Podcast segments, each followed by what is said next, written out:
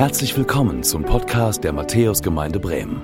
Wir freuen uns, dass du mit dabei bist und wünschen dir Gottes Segen.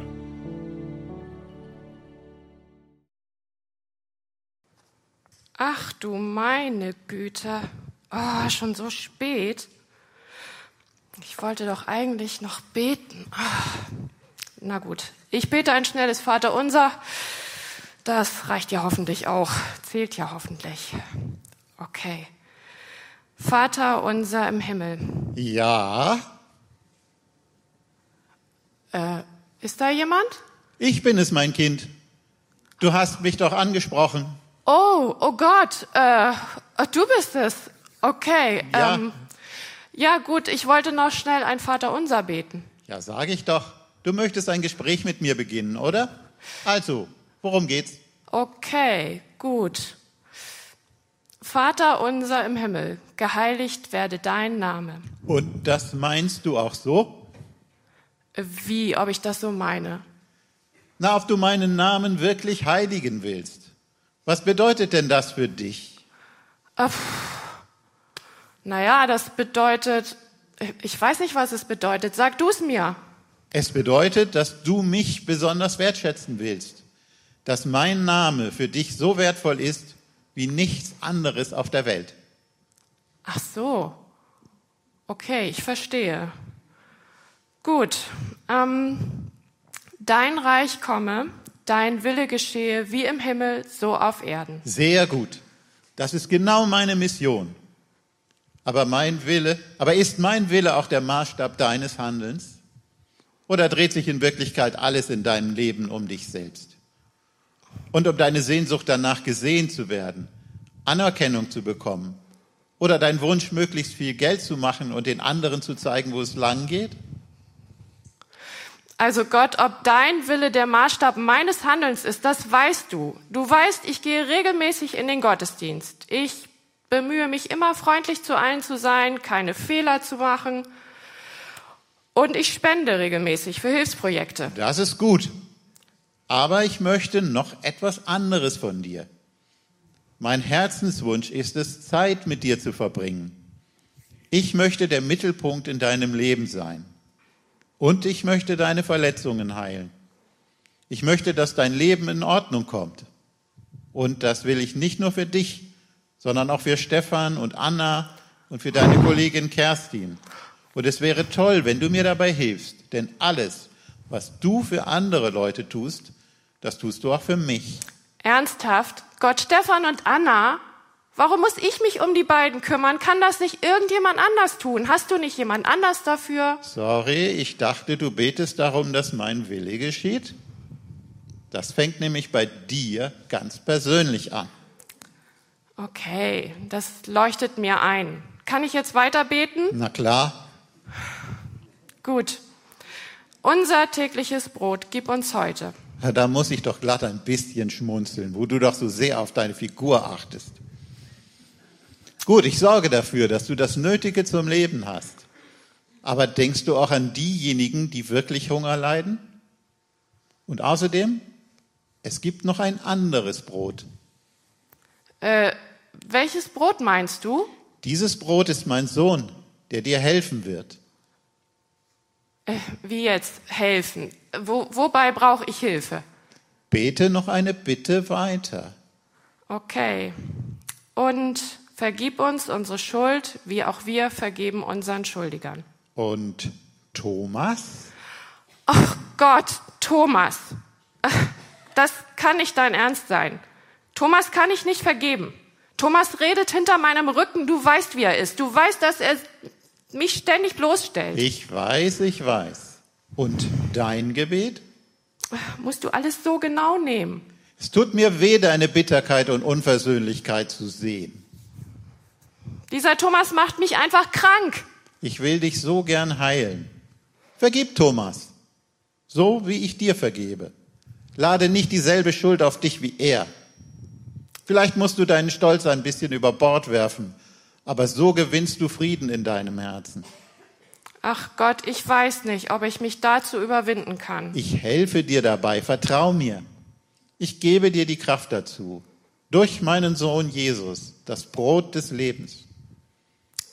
Okay, ich bete weiter und führe uns nicht in Versuchung, sondern erlöse uns von dem Bösen. Nichts lieber als das. Aber bitte meide Situationen, in denen du versucht wirst. Und wie meinst du das jetzt? Na, du kennst doch deine schwachen Punkte. Soziale Medien, Netflix, aber auch das Lästern bei der Arbeit. Gib dem Versucher keine Chance. Okay, Gott, ich glaube, das ist das schwierigste Vaterunser, das ich je gebetet habe. Schön, wir kommen voran. Okay. Ähm, Bete ruhig zu Ende. Denn dein ist das Reich und die Kraft und die Herrlichkeit in Ewigkeit. Weißt du, was ich herrlich finde? Wenn Menschen wie du anfangen, sich nach mir auszustrecken, auf mich hören und mir nachfolgen, wenn Menschen wie du merken, was ich in dieser Welt und ganz speziell in deinem Leben tun will. Amen. Vielleicht geht es dir wie der Person in dem Theaterstück eben. Vielen Dank, Petra und Jürgen, dafür. Vielleicht geht es dir so wie dieser Person. Gebet und insbesondere das Vaterunser, das beten wir so routiniert herunter. So, vielleicht denkst du gar nicht mehr darüber nach, eigentlich, was wir da so beten.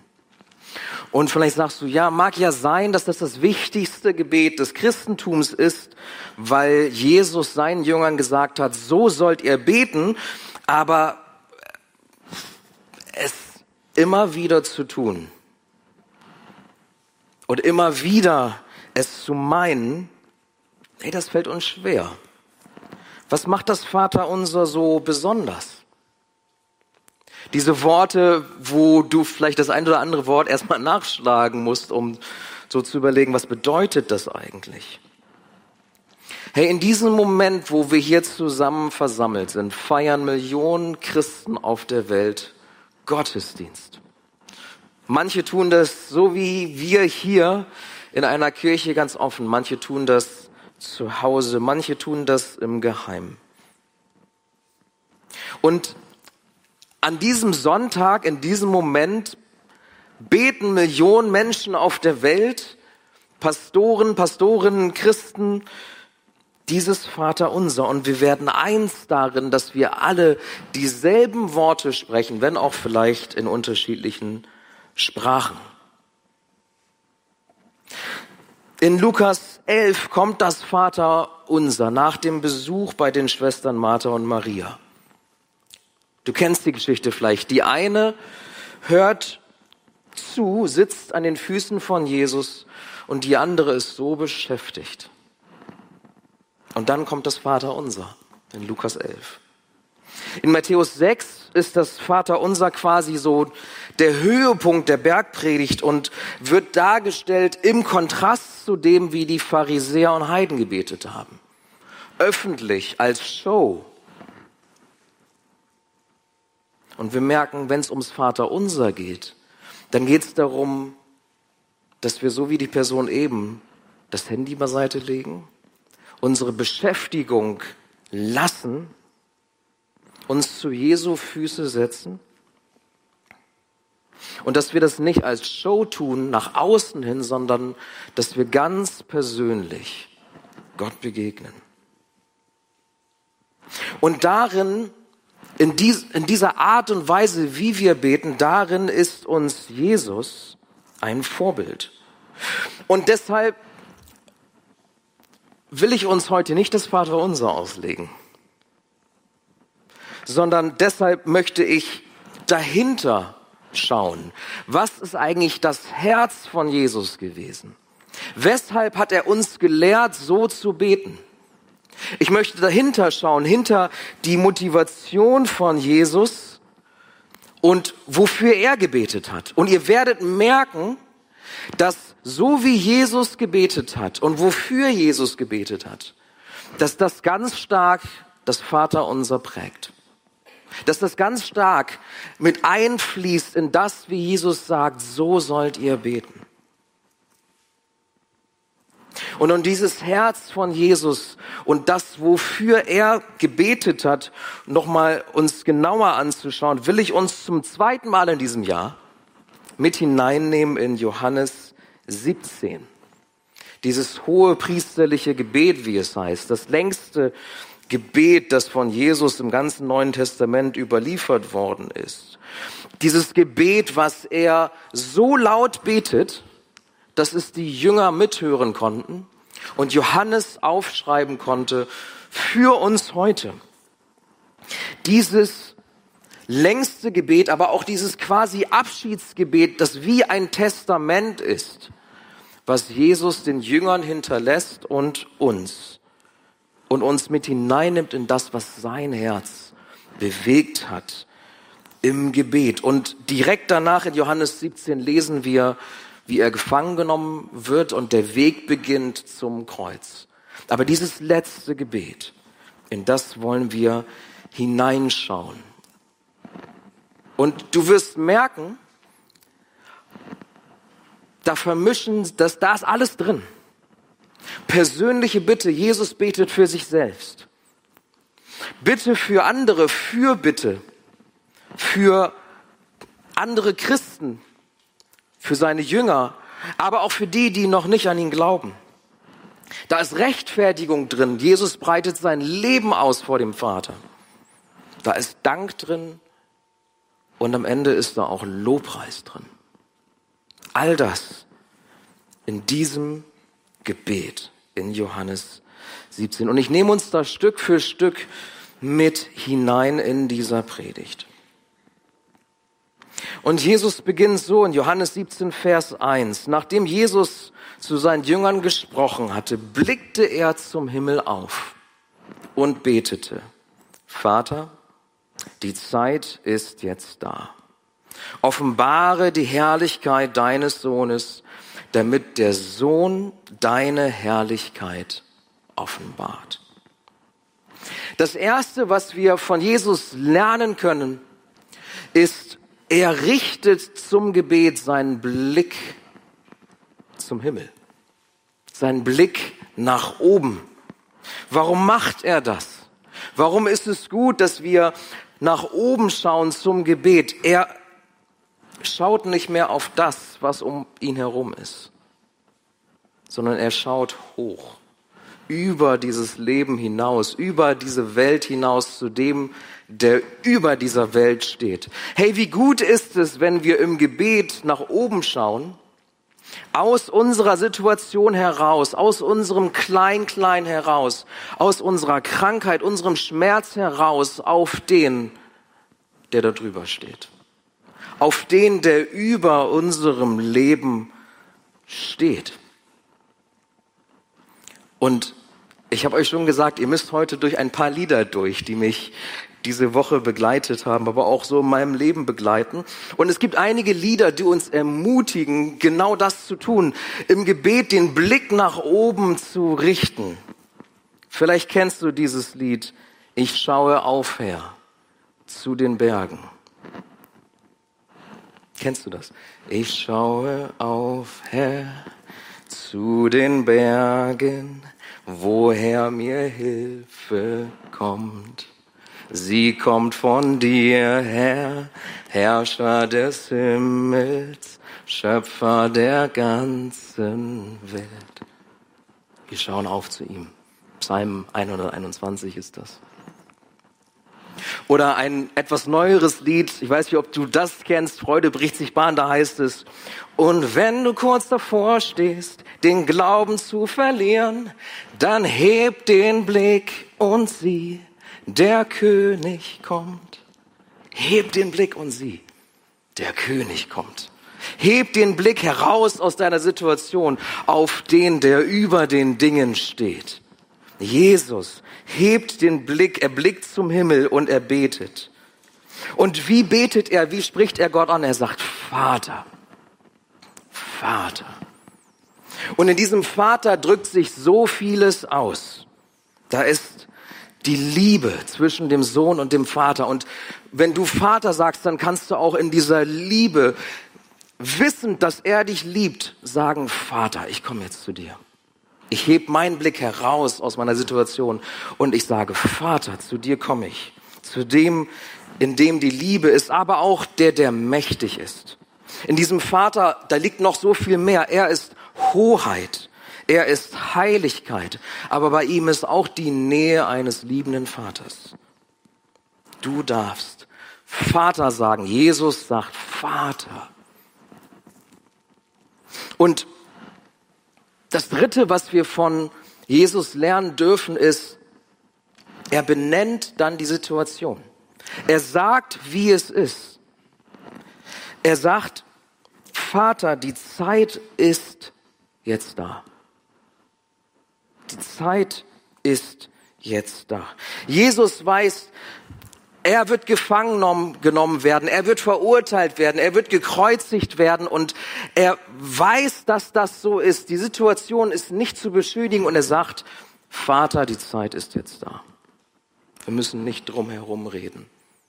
Die Situation ist genau die. Du kannst, wenn du zu Gott kommst, den Blick aus deiner Situation herausheben auf ihn. Du kannst sagen, Vater, und dann kannst du sagen, da wo ich drin bin, so ist es gerade. So und nicht anders. Du kannst die Situation benennen, wie sie ist. Und was Jesus als nächstes tut, ist, dass er dann als erstes für sich betet. Er sagt, offenbare die Herrlichkeit deines Sohnes. Ich weiß nicht, ob du darüber mal so nachgedacht hast, Ganz schön egoistisch, ne? Jesus betet zuerst für sich. Aber das ist okay. Wenn wir auf Jesus schauen, dann dürfen wir sehen und lernen, es ist in Ordnung. Wir können unsere Situation benennen und wir können zuerst für uns beten. Jesus war ganzer Gott und ganzer Mensch. Und in seiner Menschlichkeit sagt Jesus, weißt du was, Vater, ich brauche dich. Jetzt, ich brauche Hilfe. Ich brauche Gebet. Jesus betet. Jesus brauchte Gebet.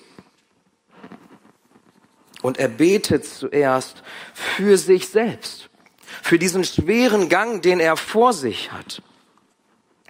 Und Jesus fährt fort mit dieser Bitte, offenbare du mich. Und was er damit eigentlich sagen möchte, ist, Vater, erfülle durch mich deinen Plan. Das, was jetzt kommt, das wird schwer. Es ist nicht zu beschönigen. Aber es ist dein Plan und hilf mir, dass ich diesen Plan umsetzen kann. Dass ich ans Kreuz gehen kann, um die Schuld dieser Welt auf mich zu nehmen und Menschen mit dir zu versöhnen. Hilf mir dabei. Es geht um deine Herrlichkeit. Es geht darum, dass, dass Menschen sehen sollen, wie du bist. Es geht darum, dass sie dich persönlich kennenlernen, indem sie mich kennenlernen. Es geht um das ewige Leben.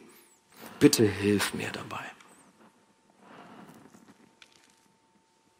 Das ist das Herz von Jesus. Ich weiß nicht, ob du, was du für ein Bild hast von Gott und von diesem Jesus, aber das Herz von Jesus und seine erste Bitte an den Vater ist, dass er ihm hilft, damit wir ewiges Leben haben.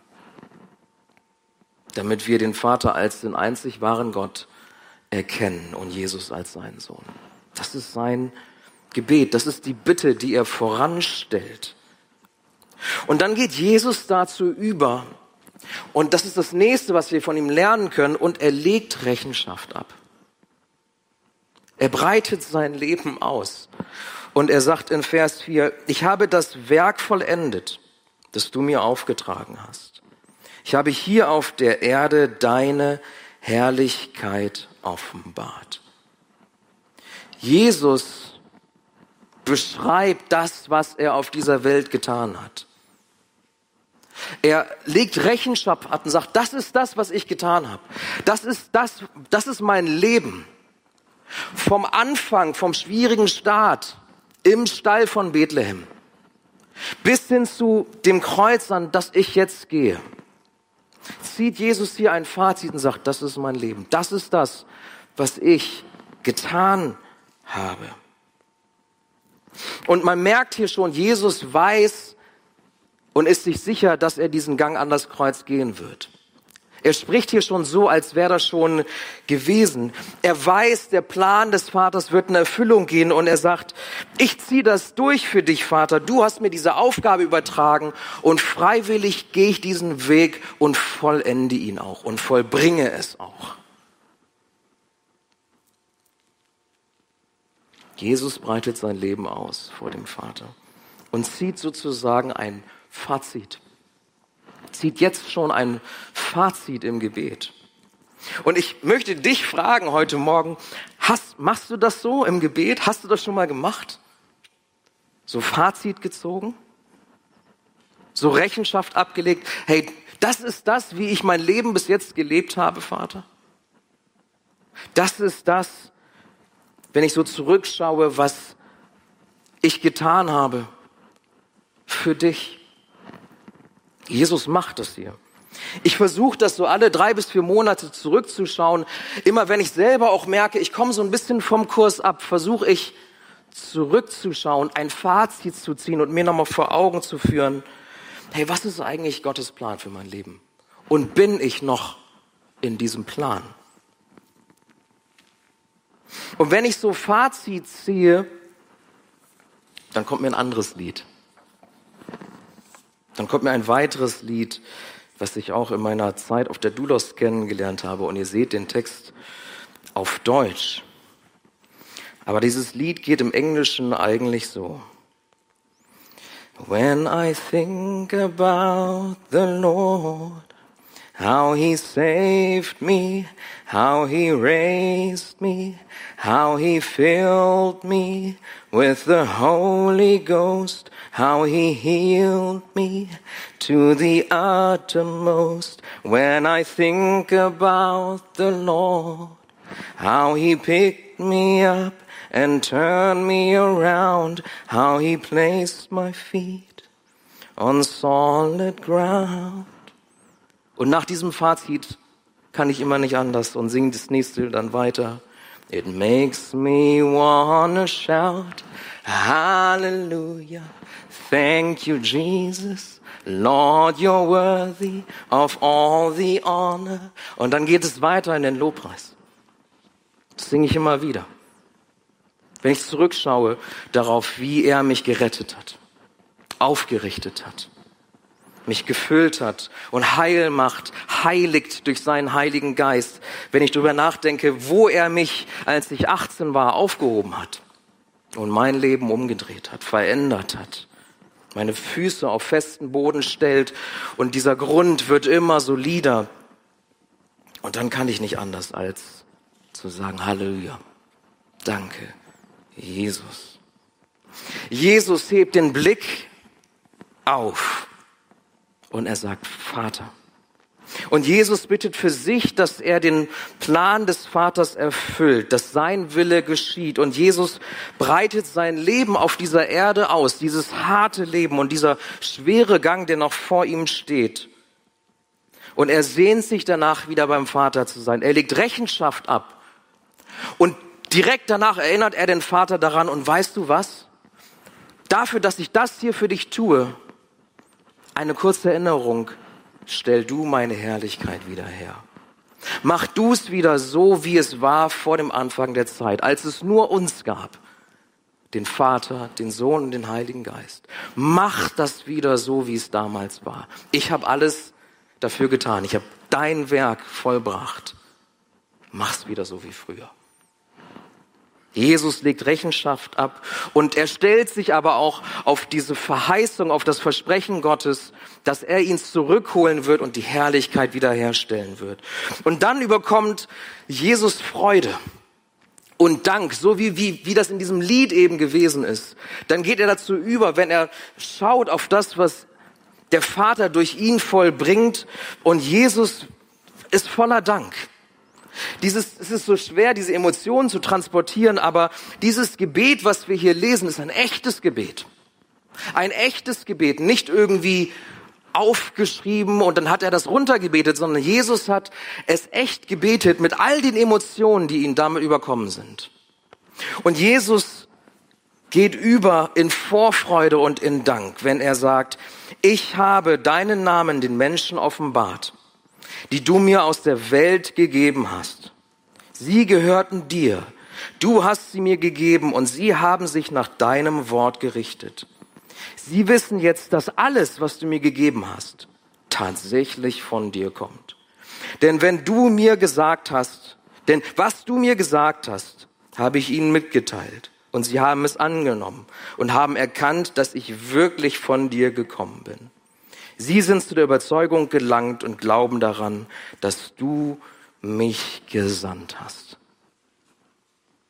Jesus ist voll Dankbarkeit für die Jünger, die er bekommen hat, die der Vater ihm gegeben hat, für Menschen, die sagen, hey, das, was du erzählst und das, was du tust, das zeigt, dass du wirklich der Sohn Gottes bist.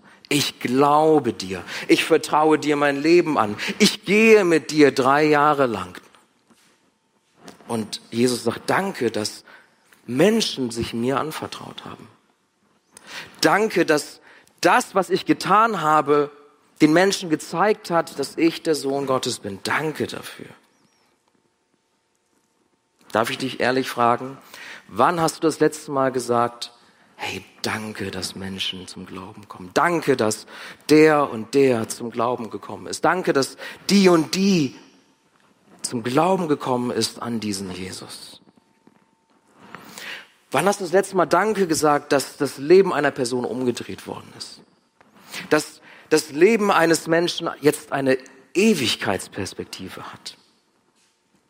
Jesus ist dafür zutiefst dankbar und dankt dem Vater hier. Sein Herz fließt förmlich über. Spürst du das in diesen Zeilen, die ich gerade gelesen habe? Und dann geht Jesus über zur Fürbitte.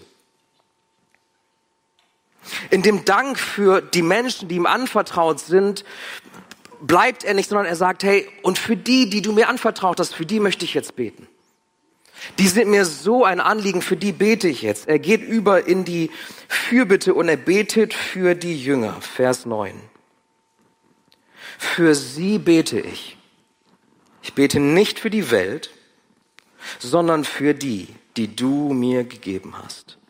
Denn sie sind dein Eigentum. Ja, und wenn Jesus das sagt, ich bete nicht für die Welt, sondern für die, dann ist es nicht so, dass ihm die anderen Menschen egal sind. Das ist nicht das, was gemeint ist. Aber in diesem Gebet möchte er ganz bewusst für diejenigen beten, die sich ihm anvertraut haben. Er möchte sie umhüllen mit Gebet, umhüllen mit seiner Fürbitte.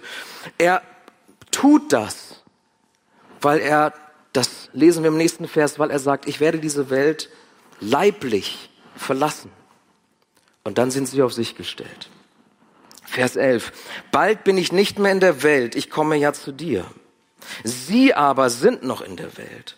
Vater, du heiliger Gott, der du mir deine Macht gegeben hast, die Macht deines Namens, bewahre sie durch diese Macht, damit sie eins sind, wie wir.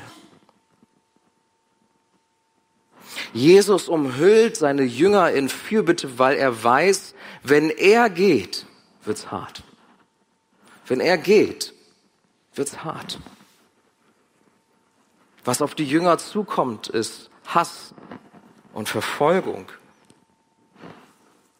Versuchungen, die sie erleben werden in dieser Welt wo Jesus jetzt nicht mehr sichtbar an ihrer Seite ist. Und deshalb betet Jesus und umhüllt sie in dieses Fürbittengebet und sagt, bewahre sie, beschütze sie, helfe ihnen durch Herausforderungen durch, versorge sie mit allem, was sie brauchen. Das schwingt mit, das liegt alles in diesem bewahre sie mit drin. Jesus betet für die Jünger und umhüllt sie in Fürbitte. Jesus betet auch für dich. Jesus betet auch für dich, wusstest du das? Er umhüllt dich in seine Fürbitte. Jesus betet dafür, dass du bei ihm bleibst. Jesus betet für deine Bewahrung. Jesus betet dafür, dass du Versuchungen nicht erliegst. Du hast aber natürlich die Wahl. Wir lesen hier in Vers 12, Judas hat sich anders entschieden. Er ist verloren gegangen. Ihn konnte Jesus nicht mehr beschützen. Aber Jesus betet für dich und er wünscht sich, dass du bewahrt bleibst und auf Versuchungen nicht eingehst. Und interessant ist hier auch, Jesus bittet nicht dafür, dass die Jünger mit ihm kommen, sofort rausgebeamt werden aus der Welt, sondern er sagt, ich bete für sie, dass du sie bewahrst, aber lass sie in dieser Welt. Denn sie haben noch einen Auftrag. Jesus sagt das so. Ich bitte dich nicht, sie aus der Welt herauszunehmen, aber ich bitte dich, sie vor dem Bösen zu bewahren. Ich weiß nicht, wie du betest, aber vielleicht betest du häufig in einer Situation, die schwierig ist. Vater, hol mich raus aus dieser Situation. Beam mich hoch, noch heute. Hol mich raus aus meinem Elend. Vielleicht betest du das manchmal. Jesus betet anders. Er betet dafür, dass in der Situation wir Bewahrung erleben dass wir in der Situation vielleicht bleiben und den Willen des Vaters tun. Die Jünger haben noch einen Auftrag in dieser Welt. Wir haben noch einen Auftrag in dieser Welt, in der es manchmal schwierig ist und wo wir wissen, eigentlich gehören wir hier nicht hin. Jesus betet dafür, dass wir in dieser Welt bleiben bewahrt werden vor Versuchung und mit dieser Spannung zurechtkommen. Er betet in Vers 17, mach sie durch die Wahrheit zu Menschen, die dir geweiht sind. Es gibt Situationen, die schwierig sind, aber äh, Jesus sagt, hey, manchmal lohnt es sich in dieser Situation zu bleiben. Denn du erlebst Bewahrung und du erlebst Gott selbst. Du lernst ihn besser kennen. Du lernst seine Wahrheit besser kennen. Kennst du das manchmal? Sagt dir jemand, hey, das und das wäre nicht gut für dich.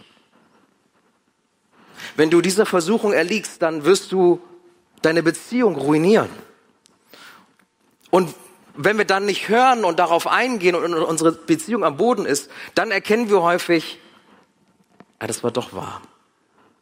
Das war doch richtig. Die Warnung war doch gut die da ausgesprochen worden ist. Und so betet Jesus, dass wir zwar hier auf dieser Welt sind, und das sollen wir auch, weil wir einen Auftrag haben, dass wir zwar Spannung erleben und Situationen schwierig sind, aber hey, du wirst Bewahrung erleben. Und du wirst Gott besser kennenlernen. Auch wenn die Situation schwierig ist. Und kurz bevor er endet, erweitert Jesus dann diese Fürbitte. Und er sagt, hey, ich habe jetzt für meine Jünger gebetet. Für die, für die es besonders hart wird, ich umhöhle sie in Fürbitte. Und jetzt tue ich das aber auch für Menschen, die mich noch nicht kennen. Vers 20. Ich bete aber nicht nur für sie, die Jünger, sondern auch für die Menschen, die auf ihr Wort hin an mich glauben werden. Jesus betet für die, die noch nicht glauben. Er hat, wenn du hier sitzt und an Jesus glaubst, er hat für dich gebetet. Er hat für deinen Vater, deine Mutter, deine Großeltern gebetet. Er betet für deine Kinder und Enkelkinder, dass sie zum Glauben an ihn kommen. Er offenbart sich weiter, heißt es hier. Er offenbart sich, er zeigt sich weiter. Wir können ihn nach wie vor kennenlernen. Und Jesus betet dafür, dass wir das tun, dass unsere Kinder das tun, unsere Enkelkinder das tun. Und dann endet Jesus dieses Gebet mit Lobpreis, mit Anbetung. Er schüttet sein Herz aus und er formuliert diesen Wunsch ganz am Ende. Vater, Vers 24, Vater, ich will, dass die, die du mir gegeben hast, dort sind, wo ich bin Sie sollen bei mir sein, damit sie meine Herrlichkeit sehen. Die Herrlichkeit, die du mir gabst, weil du mich schon vor der Erschaffung der Welt geliebt hast. Hey, das ist ein Liebeslied. Das ist Lobpreis, den wir hier lesen. Jesus möchte, dass die Jünger die Ewigkeit bei ihm verbringen und diese Herrlichkeit erleben, die Jesus hier besingt. Ich stelle mir einfach vor, dass er vielleicht auch gesungen hat. Und Gott so diese Ehre gibt für diese Herrlichkeit und ihn preist darüber und sagt, hey, ich, wünsche mir, dass die Jünger, die werden das eines Tages erleben, die werden eines Tages bei mir sein und hoffentlich noch so viele mehr.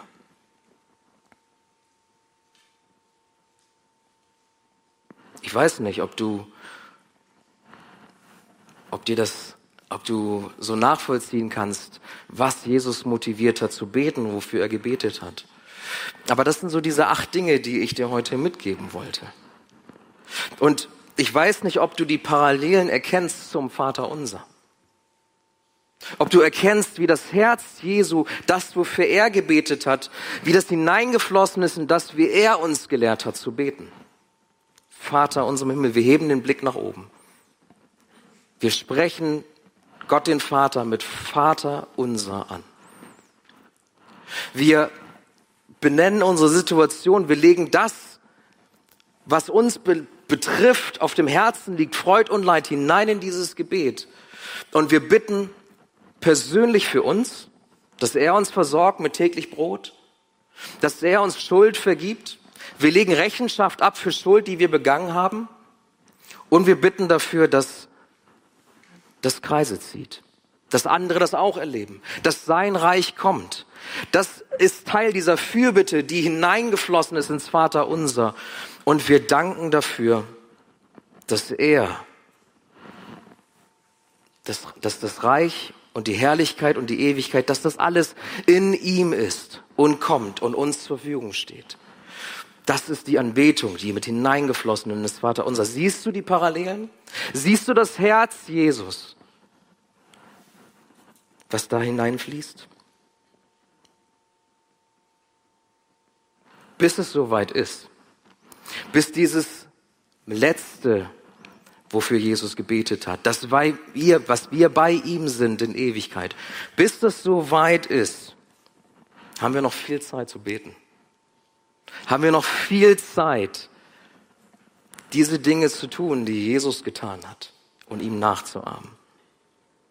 Und es gibt ein letztes Lied, was ich mit euch teilen möchte, was mir hilft, was in mir Vorfreude stiftet, wenn ich daran denke, wie das einmal ist, wenn sich dieses Gebet Jesu erfüllt und ich bei ihm bin und diese Herrlichkeit selbst sehen kann. Und bis dahin, ihr seht es eingeblendet, singe ich immer wieder dieses Lied.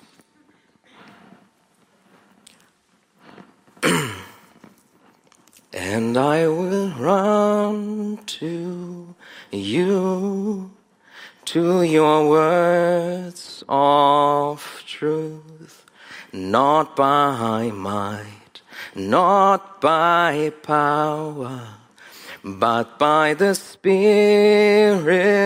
of God. And I will run the race till I see your face. Oh, let me live in the glory of your grace. Irgendwann einmal in Ewigkeit. Bitte, Dank, Rechenschaft Fürbitte und Anbetung. So hat Jesus gebetet. Und so wie er gebetet hat, hat er uns, hat er uns das Vater unser als das Gebet an die Hand gegeben. Und ich wünsche dir, dass das, was du heute gehört hast, dass es dein Gebetsleben bereichert, vielleicht erneuert. Und dass du das Vater unser in Zukunft anders betest weil es eine andere Bedeutung für dich gewonnen hat. Amen. Vater, wir danken dir, dass wir zu dir kommen können. Wir danken dir dafür, dass wir unseren Blick herausheben dürfen aus unserer Situation auf dich, der du über den Dingen thronst. Wir danken dir dafür, dass wir die Dinge beim Namen nennen dürfen, so wie es ist, so schwierig wie unser Leben ist, Wir dürfen es beim Namen nennen. Und wir dürfen für uns beten. Wir dürfen ganz egoistisch sein und für uns beten. Und um deine Hilfe bitten. Wir dürfen vor dir unser Leben ausbreiten und wir brauchen keine Angst zu haben. Du siehst sowieso, was wir getan haben. Und wir dürfen es vor dir ausbreiten, Rechenschaft ablegen und wir dürfen neue Wege einschlagen mit dir. Wir dürfen darum bitten, dass du uns hilfst in unserem Leben. Wir dürfen darum bitten, dass wenn unser Fazit negativ ausfällt, dass das nächste Fazit besser ausfällt. Und Herr, wir dürfen dankbar sein für alles, was du schenkst. Wir dürfen dankbar sein dafür, dass wir dir nachfolgen dürfen, dass wir dich erkannt haben, dass du uns gezogen hast, Vater, zu dir. Wir dürfen Dankbarkeit sein, dass wir hier nicht alleine sitzen, sondern für jeden Menschen, den du adoptiert hast als dein Kind, in deine himmlische Familie dürfen wir dankbar sein. Und in diesen Dank diesen Dank, den wollen wir nehmen und wollen nicht aufhören zu bitten für uns und für andere, für unsere Geschwister, für die, die verfolgt sind, so wie das heute der Fall ist, wenn wir an die Geschwister im Iran denken. Wir dürfen diesen Dank nehmen und dürfen bitten für die, die dich noch nicht kennen. Und wir dürfen dir Lobpreis und Ehe bringen dafür, dass wir am Ende unseres Lebens vom Glauben zum Schauen kommen. Dass wir bei dir ankommen dürfen in Ewigkeit. Und dass wir deine Herrlichkeit sehen werden. Was freuen wir uns auf diesen Tag? Danke für dieses Gebet, Jesus. Und danke für das Gebet, was du uns gelehrt hast im Vater unser. Hilf uns, dass es neu unsere Liebe für dich entfacht und unser Gebetsleben erneuert. Wir wollen dir Raum geben in unserem Leben. Hilf uns dabei. In Jesu Namen. Amen.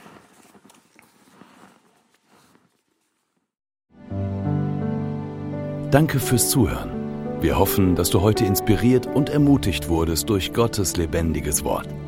Unser Gebet ist, dass es viel Frucht bringt. Weitere Infos findest du unter www.matthäus.net.